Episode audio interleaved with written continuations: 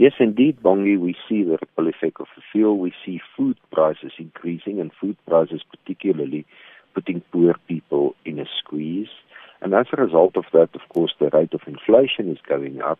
And with that, we see in interest rate increases. So South African consumers are really in for a hard time.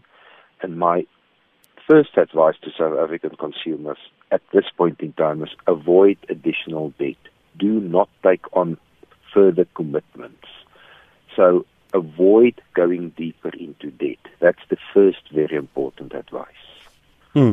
And, and, what kind of debt are you talking about? Because, uh, for instance, if if you're poor, you can't uh, make ends meet. You need to eat still, and and you, you are tempted to go down to the uh, corner mashonisa there, or go down to a, a macro lender and say, "I need a hundred rand, two hundred rand to eat." So so how do you balance the two then?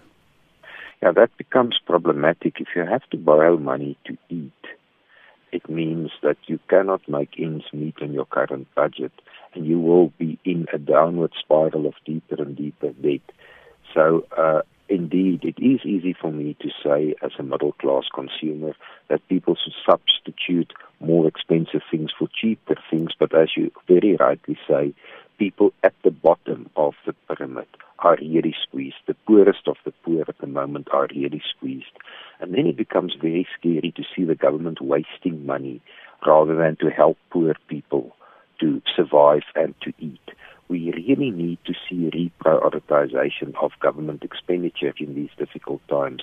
We can no longer afford politicians rushing around in blue light convoys with many vehicles wasting a lot of resources. We can no longer see wasteful expenditure on things like presidential planes, etc. So the government must also come to the party to help to relieve the squeeze on South Africans. And uh, Professor Rossouw, you, you, know, you're touching on a very important point. I mean, uh, uh, Pravin Gordhan, Minister of Finance, said this when he was delivering his budget that we need to tighten the belt. We need to cut down on uh, overseas trips. We need to cut down, uh, you know, slim the delegations and so on. Uh, but you still find even even personal assistants to some of the ministers flying business class, for instance, to Cape Town. You you still find them driving big cars. So what what is it that needs to be done now to drive this home to say? Listen, people are looking up to what you are doing. And, and as they look up, they see you splashing money all over the place, but they are hungry on the ground. So, what needs to happen immediately so that we turn, we turn this wheel around? Well, two things can happen. On the one side, uh, people can stop voting for the government. There is a government election for local government coming up, and the people can really literally not vote for the government to show their displeasure with the government. That is on the one side.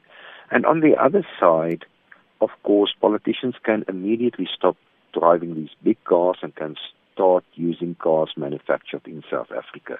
I can see no reason why President Zuma cannot be very comfortable in a C Class Mercedes or a 3 Series BMW manufactured in South Africa. That would be important symbolism to show that politicians are really purchasing proudly South African made vehicles.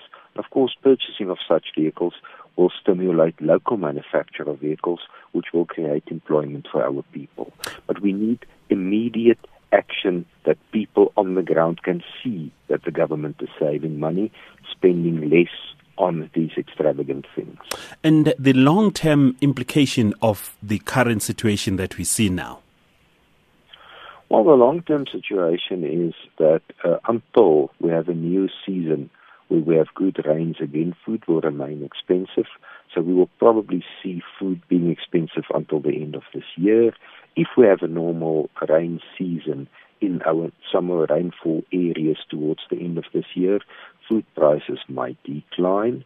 We are although you said petrol is going up by 88 cents a litre, we sure. are very we are very lucky in South Africa that the international oil price is low in the region of 35 to 40 dollars a barrel. And South Africa should simply hope that oil prices stay in that region. Because if oil prices increase back to levels we saw before, petrol will become even more expensive.